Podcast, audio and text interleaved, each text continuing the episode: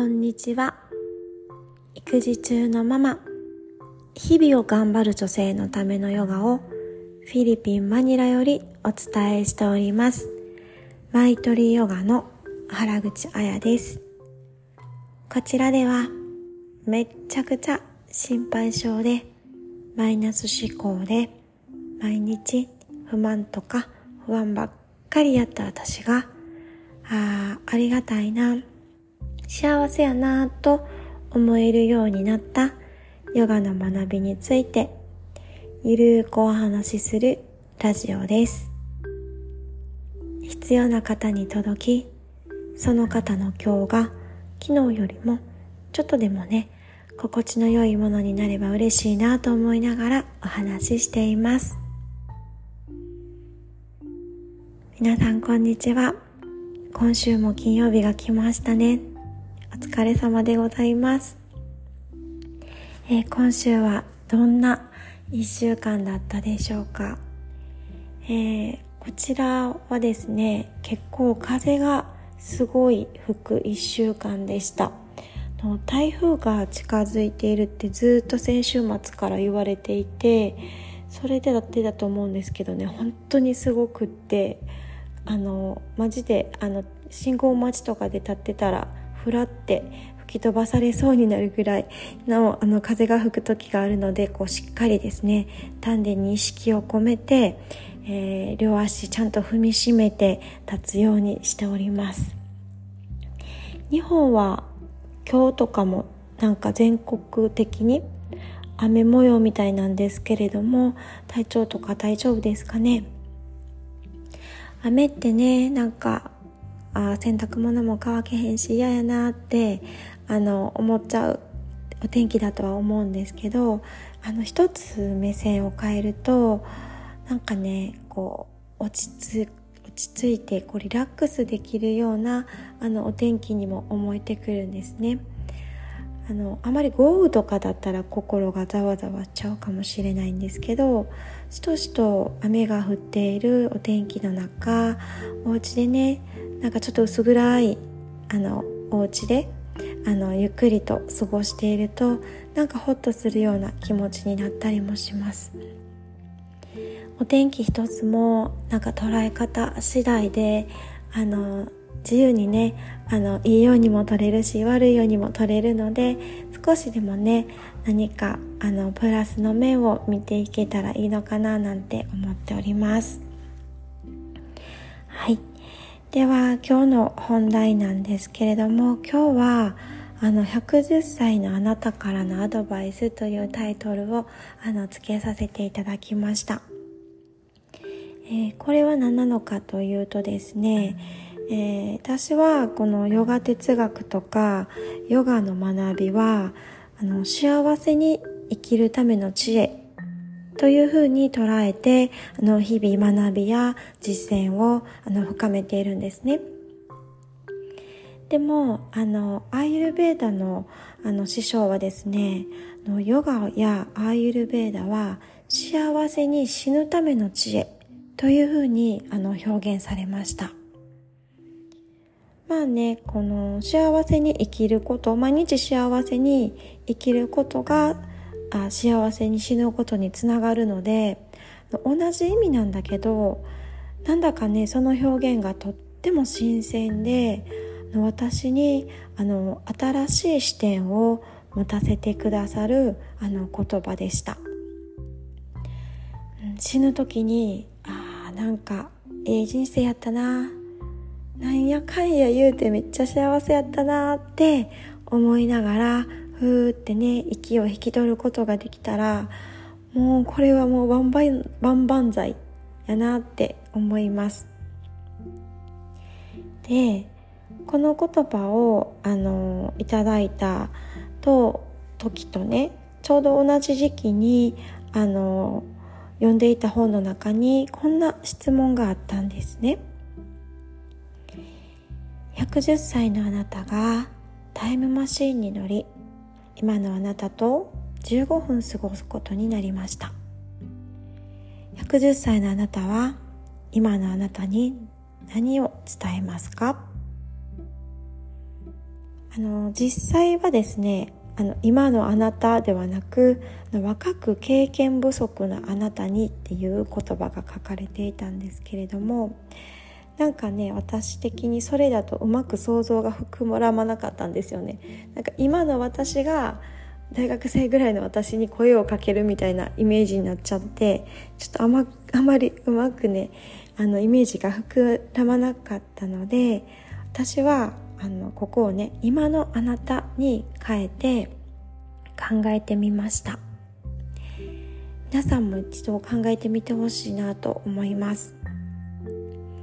せっかくなんでね今日はいつも撮っている最後の静かな時間をここで撮っての一緒にあの想像を膨らましていこうかなと思います。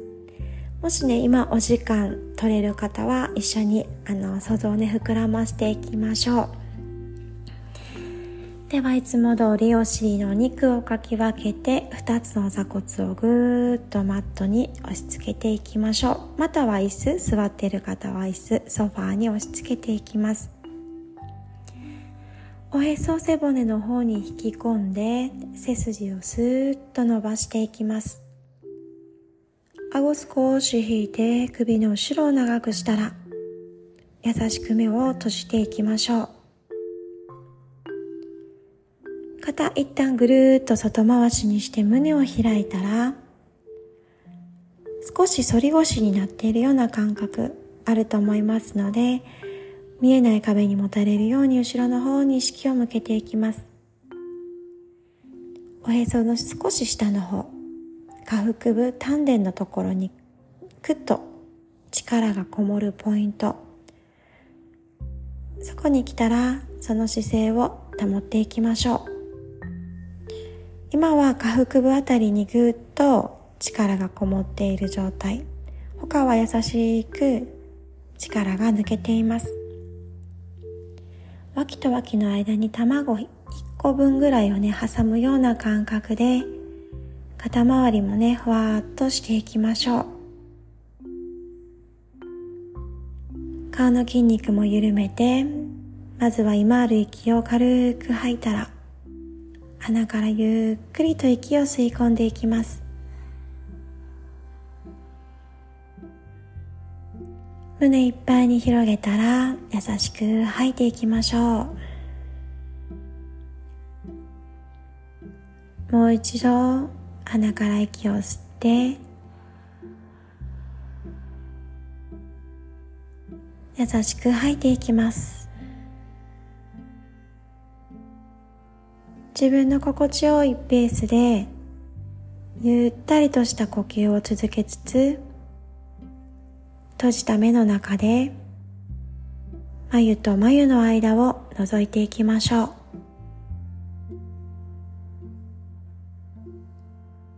その眉と眉の間から一筋の光がスーッと前に伸びていきます。その光の先に110歳のあなたが姿を現しました。そしてゆっくりとあなたの方に向かって歩いてきます。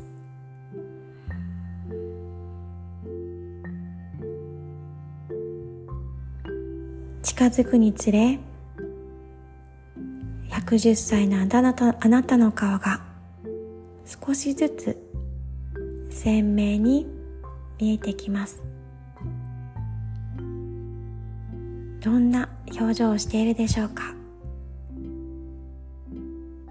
嬉しい顔？悲しい顔？疲れている顔？満面の笑顔？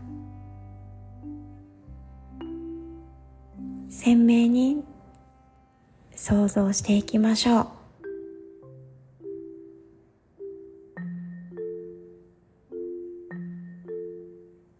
110歳のあなたが今のあなたの目の前まで来ましたそしてあなたの目をじーっと見つめて言葉をかけてくれます。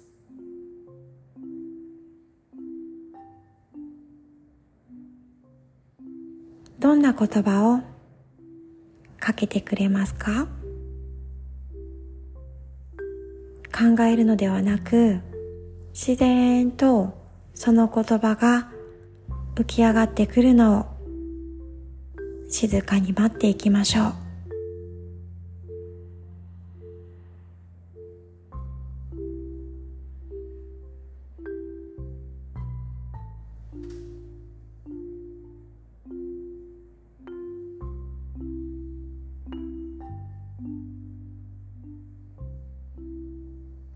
110歳のあなたから大切な言葉をいただいた今のあなたはありがとうと110歳のあなたに向かって伝えます。感謝の気持ちを伝えたらゆっくりと目を開けていきましょう。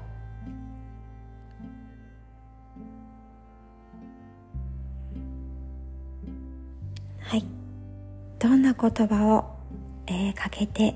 くれましたでしょうか？とその言葉はですね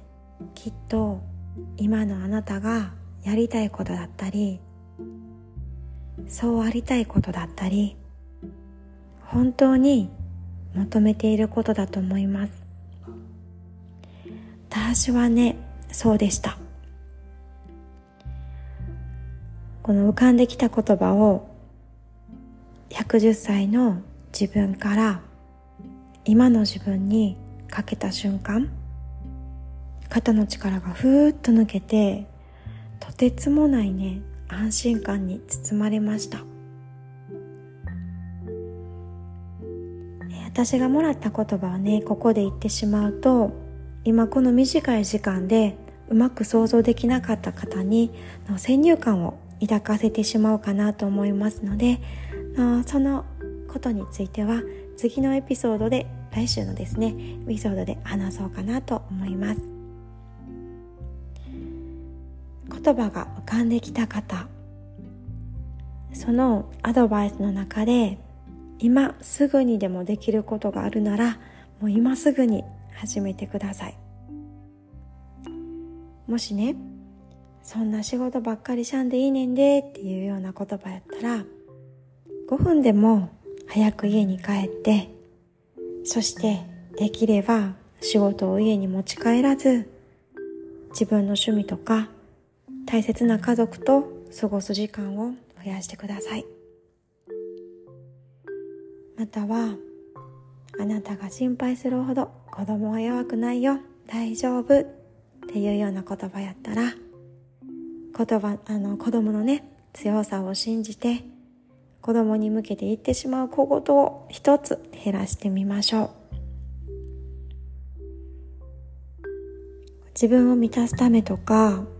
自分を幸せにするためになんかいろんなものを買ったりとか情報を探しに行ったりとか外に外にってこう意識をね私たちは向けがちなんですけれどもこんな風にね自分にとって本当に必要なことはすでにもう自分が知っています。そしてそれは意外とね何かを手に入れることではなくって手放すことだったりします。110歳のあなたからのアドバイス。まあねおばあちゃんとかおじいちゃんからとかのアドバイスっていうのは、まあ、大概聞いといた方がいいことですよね。ですので、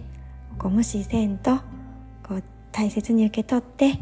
実行していきましょう。はい。今日も最後まで聞いていただきましてありがとうございました。皆様素敵な金曜日、そして週末をお過ごしください。ありがとうございました。